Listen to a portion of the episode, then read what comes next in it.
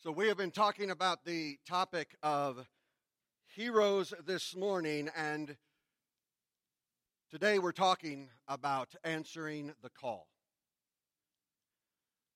Whether you have in your minds, you have the, the picture of, of, of, Superman who is far away and with his supersonic or hypersonic or whatever it is hearing, he hears the cry of a damsel in distress far away and he heads out quickly to rescue her. Or you have Commissioner Gordon going up and putting up the bat signal into the, into the overcast sky and Batman uh, leaps into action. Or you have just that, that, that quintessential uh, uh, red emergency phone when the line comes in uh, there is a reality that on the other end of every signal, on the other end of every call for help, there has to be someone who's willing and ready to answer the cry of distress.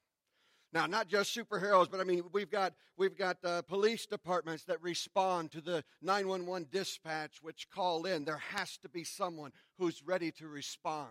We look at the firemen when the alarm goes off in the firehouse. There has to be someone who's ready to respond.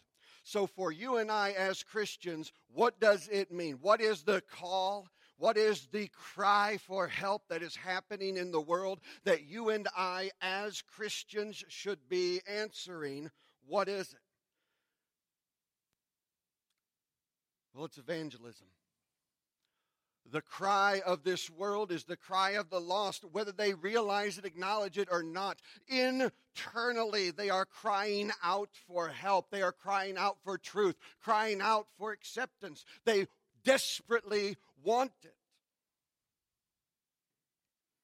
So the question is are we going to provide that to them?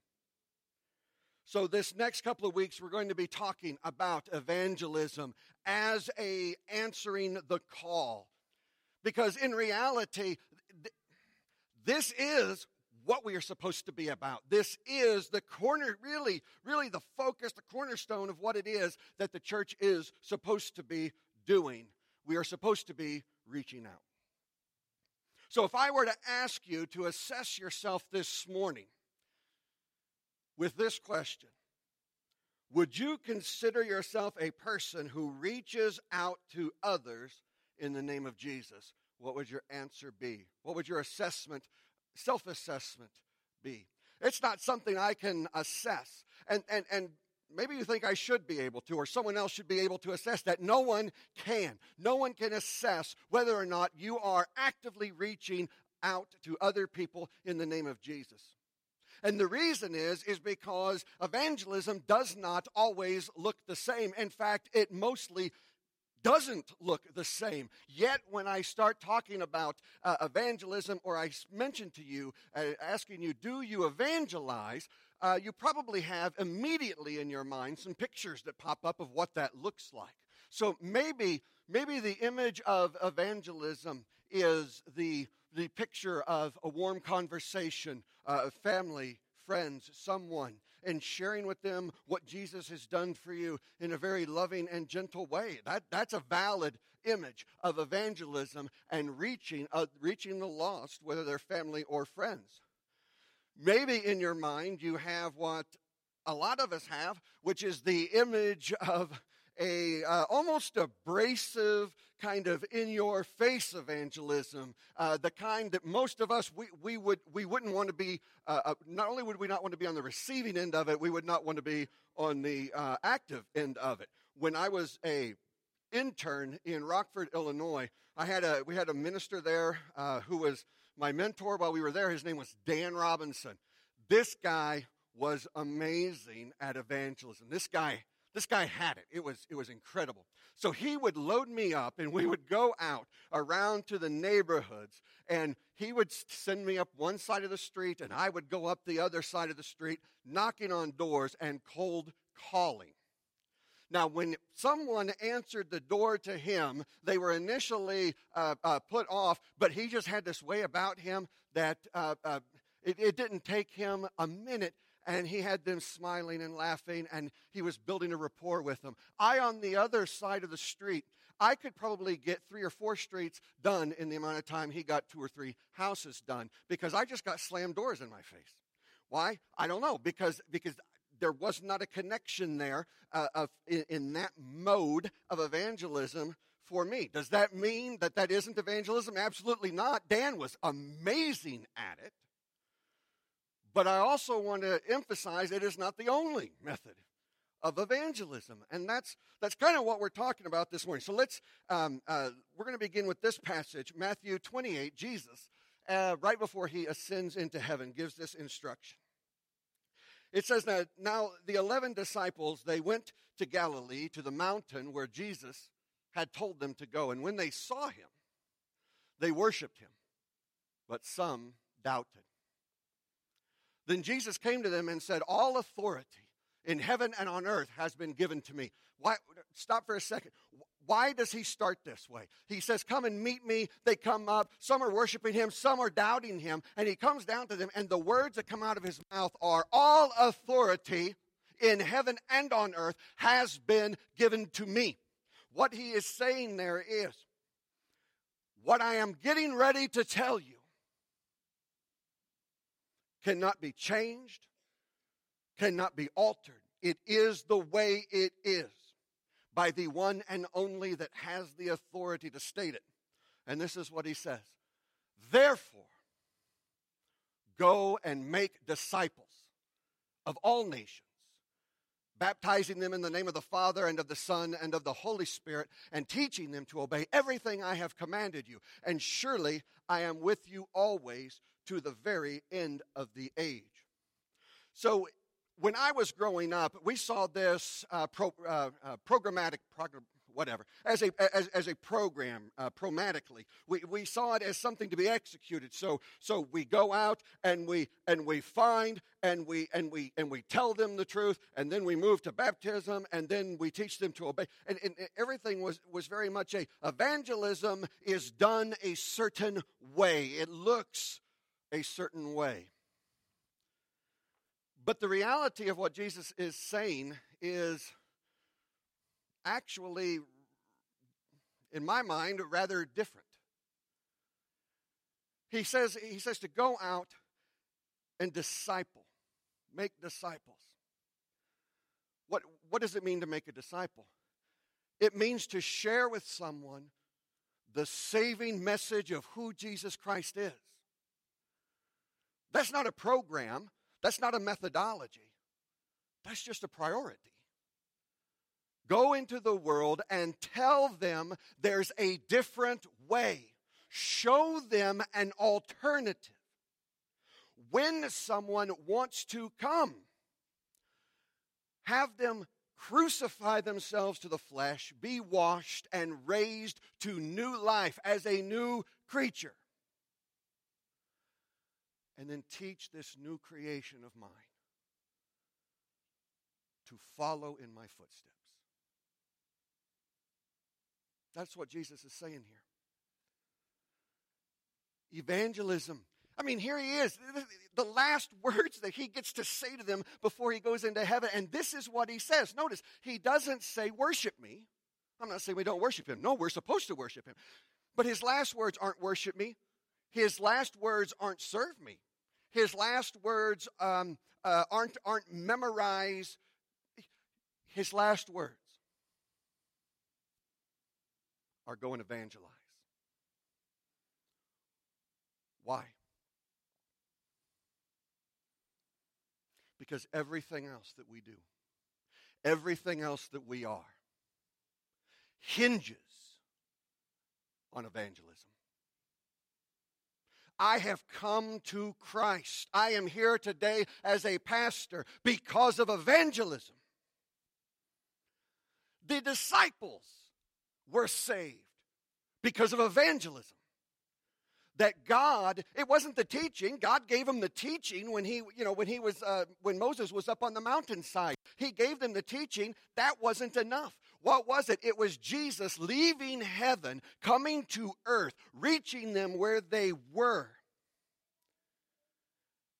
and helping them transform their lives. Their relationship, the real relationship, their new life began with evangelism. We worship because we were evangelized. We give because we were evangelized. We minister, we serve, we, we are generous. All of the things that we do, we do because we were evangelized. We gather here today. We partake of communion. All of these things have meaning, but they have meaning because we were evangelized. And Jesus is trying to get us to understand that all of the things that we do in the church that we find so vital and so important begin with evangelism. And so he's looking at those who were the recipients of his evangelistic effort, and he says to them as he's leaving, Now you go and evangelize as well. You go and do what I have been doing. So, as we talk about this this morning, I want you to have in your minds this concept that we are reaching out. And when I say reaching out, I'm not talking about a, a, a programming. I'm not talking about a methodology. I'm not wanting to sit here and tell you if you do A, B, and C and follow these steps that you will, uh, uh, you will get this result. I don't want to do that.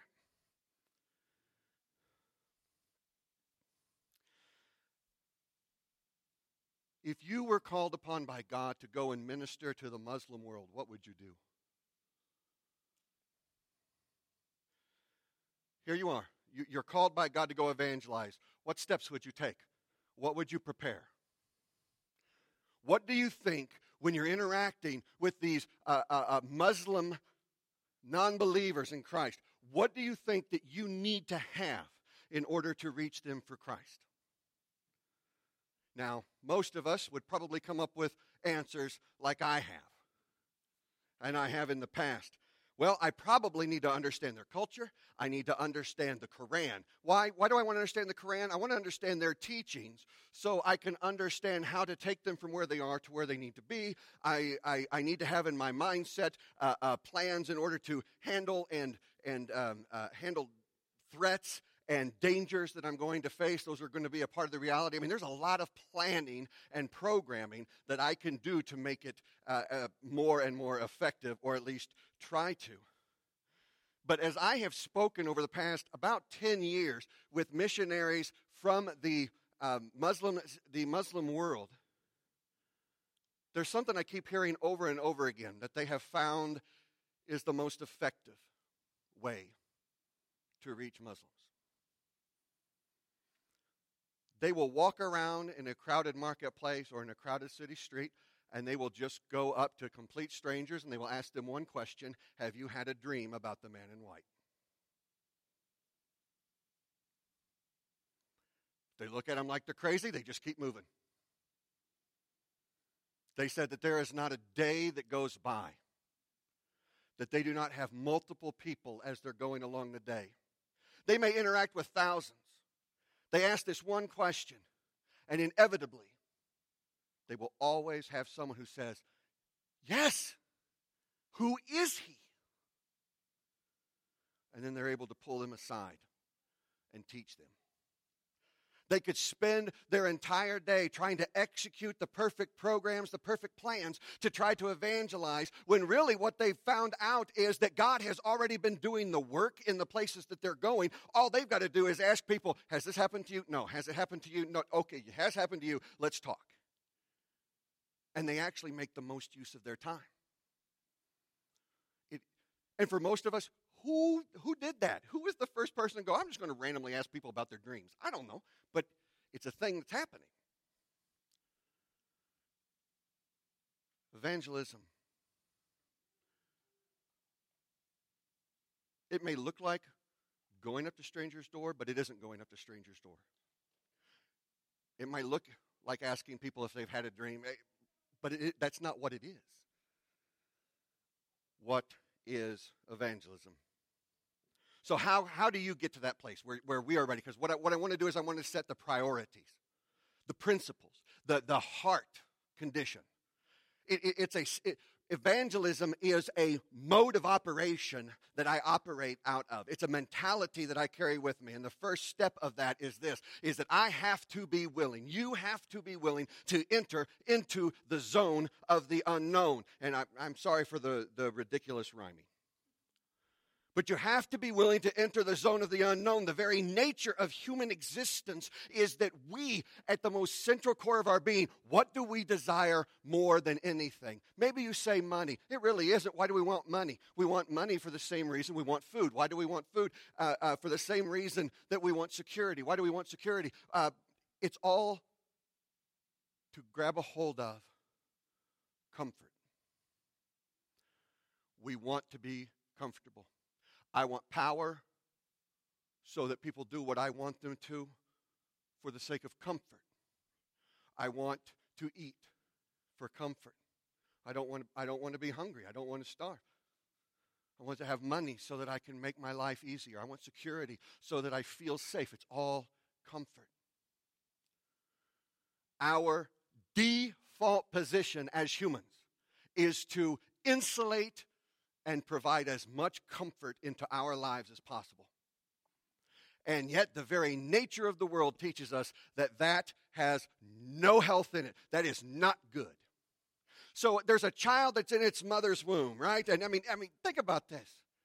It's dark. It's it's quiet. It's it's it's warm. It's with its mom. It, it, it hears the mother's heartbeat. It is right there. And then it's born. Now it's dry and it's cold. And it's not next to mom anymore. Where, where, where is she at? So they, they take it away from, and, and it's crying, crying out for mom. One of the things that, uh, for those of us that have been parents, if you haven't been parents, this is something that you will learn when you have kids. You learn very quickly. You have to let your child cry. You cannot pick up your kid every time they cry.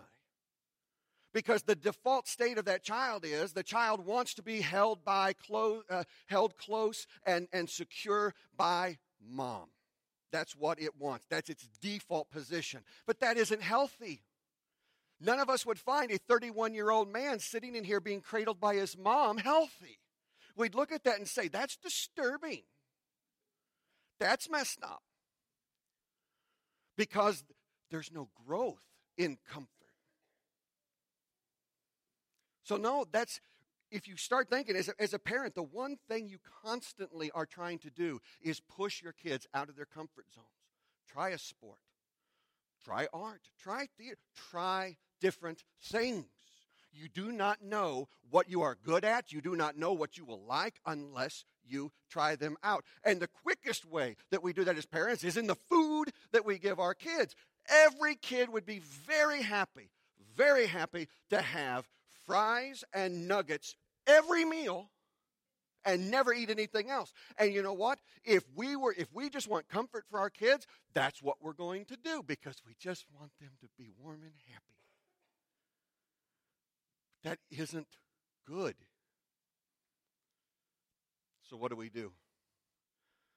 We get vegetables and fruits that they haven't tried, that they don't like, and we put it on a plate and we set it before them. And we tell them as little kids I mean, your grandma said it, your mom said it, you're probably going to say it. You won't know if you like it unless you try it. And to try to teach you that lesson, what do they do? Make you sit there until you have at least had one bite of everything on your plate. I spent a lot of time sitting at the table all by myself. And lo and behold, time after time after time, the child decides that they don't want to eat it, but then they finally try it once. And you know what happens sometimes? It actually does happen. They go, huh, that's not so bad. They do, they find they like something. At default. We want to be comfortable.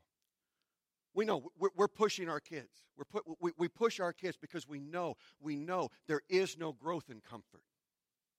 Right? There's no growth. They're called growing pains for a reason. No one grows, oh yeah, feeling better. No, you hurt.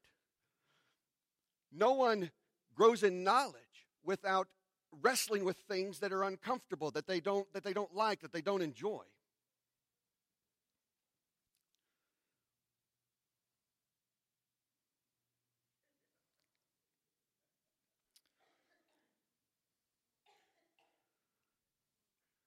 How weird is it? The lights start going nuts when we're talking about getting outside of your comfort zone. Welcome to Uncomfortable Church. I'm going to keep going. Let's go. Here's what, um, uh, uh, here's what Jesus says. Let, us look at this story. You know this story, it's very familiar. Matthew 14. Um, immediately, Jesus made his disciples get in the boat and go before him, and, and they set off, and, and he dismisses the crowds.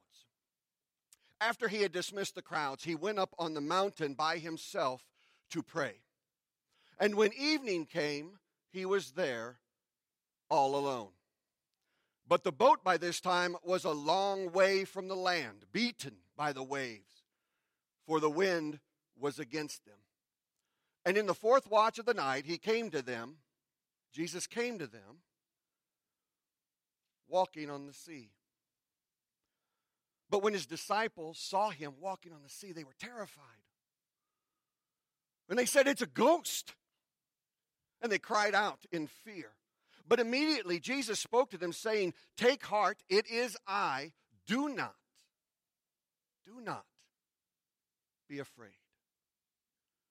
And Peter answered him, Lord, if it is you, command me to come out to you on the water. And he said, Come. So Peter got out of the boat and he walked on the water and he came to Jesus. But when he saw the wind, he was afraid and beginning to sink, he cried out, Lord, save me. Jesus immediately reached out his hand and took hold of him, saying to him, Oh, you of little faith, why do you doubt? And when they got into the boat, the wind ceased. And those in the boat worshiped him, saying, Truly, you are the Son of God. So in this story, what do we what do we see in this story. We, we see by nature, again, the default position of humanity is that we want to be comfortable. So here they are. They're sent by Jesus to go on a boat. They're heading across the water. They're expecting to meet Jesus on the other side. And discomfort comes. I mean, they're getting wind and waves are rocking the boat around and, and they're and they're getting scared, they're getting worried, which is what we all do when we are in when we are in an unknown situation, when we do not feel safe, we begin to fear. And so Jesus, though, while this is happening, while they are in the unknown, while they do not have control of their life, all of a sudden he comes walking up to them on the water. And because they are in an unknown situation, an unknown environment, because they're not uh, uh, used to or aware of they're not aware of what's happening, they look, they see this person walking on the water. They've never had this experience before, and so they cry out, It's a ghost, it's an apparition. Which is what we do when we see things that we don't understand. No one said, you know what? I bet that's actually a person walking on that water. No, no, they, they didn't think that. They thought it must be a ghost because that was more likely than not. No, in this situation, as Jesus approaches, he, they see that it's him. Peter responds and he speaks out and he yells out. He says to Jesus, he says, he says, Lord, if it is you, call me out to you. Call me out to come to you. And Jesus says, Come. And Peter, what does he do? He jumps out of the boat. He's never seen this before. He doesn't know if he can. He just decides, hey, I see Jesus walking on water. That seems pretty cool. And so Jesus says, Come on. He jumps out and he walks over to him. And he's doing it. He's doing it because he got out of the boat. He's doing it because he was willing to try something he hadn't tried. But then what happened? He looks around and he becomes afraid. Now the unknown. He starts wondering, How am I standing here? What happens if I fall? All of the unknown begins to go through his mind, and he begins to sink. Jesus grabs him, pulls him up, and says, Oh, you of little faith, why did you doubt? And I always thought Jesus was kind of being harsh there, like getting on to him and, Hey, why are you doubting? And I don't think he is. I don't think he is. Now, when I read that, I see Jesus as going, Oh, Peter, you were this close. Why did you doubt? You did it. You walked all the way over here, and then you, and you, you lost it. Disappointed, yeah, but, but, but really proud that he had gotten that close. You and I, we have to be willing to enter into the zone of the unknown. We have to. We push our kids and then we surround ourselves with comfort again. We only hang out with people who think like us, act like us, talk like us. We don't, we don't deal with difficulties. We, we try to insulate ourselves. And when we do that, we do not grow. So if you want to be effective at reaching the lost, it begins with being willing to enter that zone of the unknown. The second thing is, which is not up here, so listen. The second thing is listen to and seek the Spirit's prompting. Listen for and seek the Spirit's prompting. You and I have to not only be willing to respond, we have to be willing to listen, to hear. The Holy Spirit will tell you. This is a promise. I, listen, the Spirit, Christ tells us, will tell you what to say in any given situation. So let's take for a moment, right? Peter is in that boat and he's willing. He's ready to get out. He says, Jesus, tell me to come. And he jumps out and he's walking. So maybe you are willing, right? Maybe you're willing and ready to, to jump out there. You just don't want to jump out at the wrong time. But you feel the Spirit. You feel the Spirit move you, speak to you. You step out. If you do not trust, you're going to sink. The Spirit will, 100% of the time, guide your words if you respond to His prompting. He is trying to move you, speak to you. He's doing it right now. In John chapter 16, Jesus says this He says, But now I am going to him who sent me. And none of you asks me, Where are you going? But, I, but because I have said these things to you, sorrow has now filled your heart. Nevertheless, I tell you the truth. It is to your advantage that I am going away. Pause there for a second. It is to your advantage that I am going away. Jesus is saying, Look, as long as I walk with you,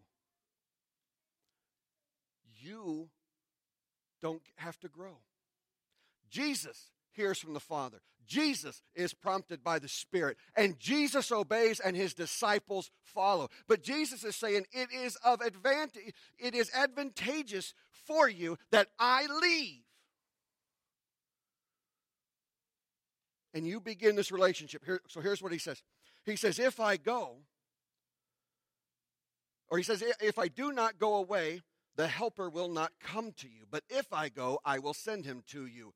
And when he comes, he will convict the world concerning sin and righteousness and judgment. Concerning sin, because those who do not believe in, uh, because they do not believe in me. Concerning righteousness, because I go to the Father and you will see me no longer. Concerning judgment, because the ruler of this world is judged.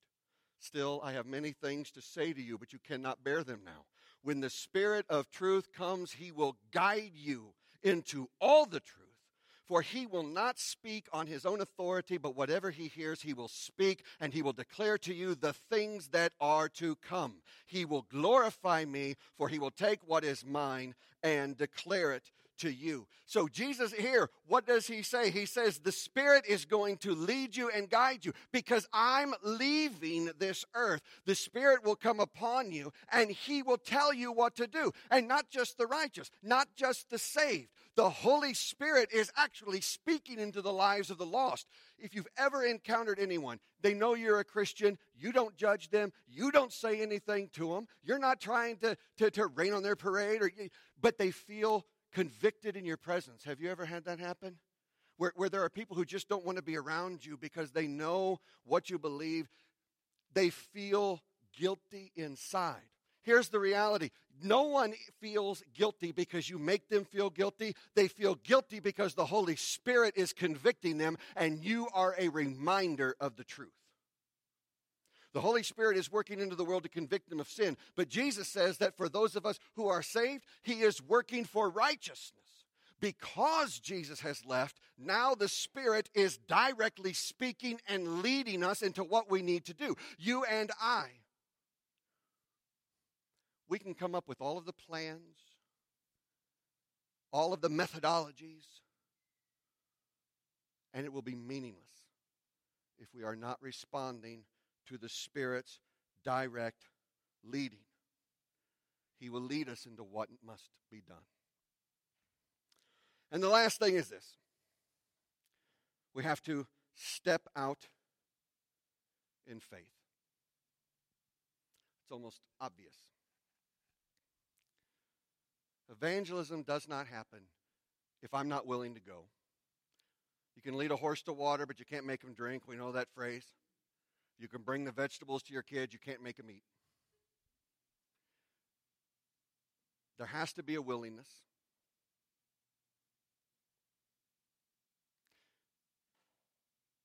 The Spirit is speaking. We've got to be listening. And when He speaks, we have to be willing to step outside of our comfort zone and do something that is different. The world around us is crying out for help. I have never been in a church where someone tripped and fell that everyone stood around and says, Ooh, I hope they're okay. What happens?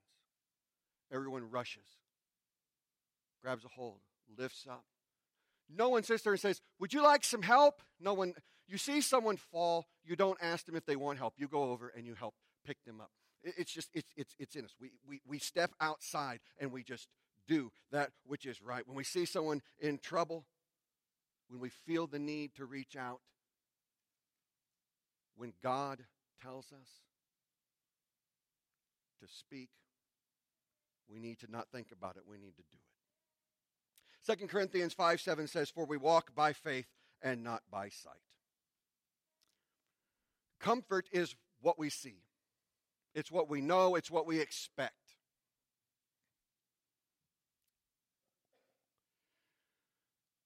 If it's the middle of the day and I hear Quinn on the other side of the house yell out, he's injured and he cries out.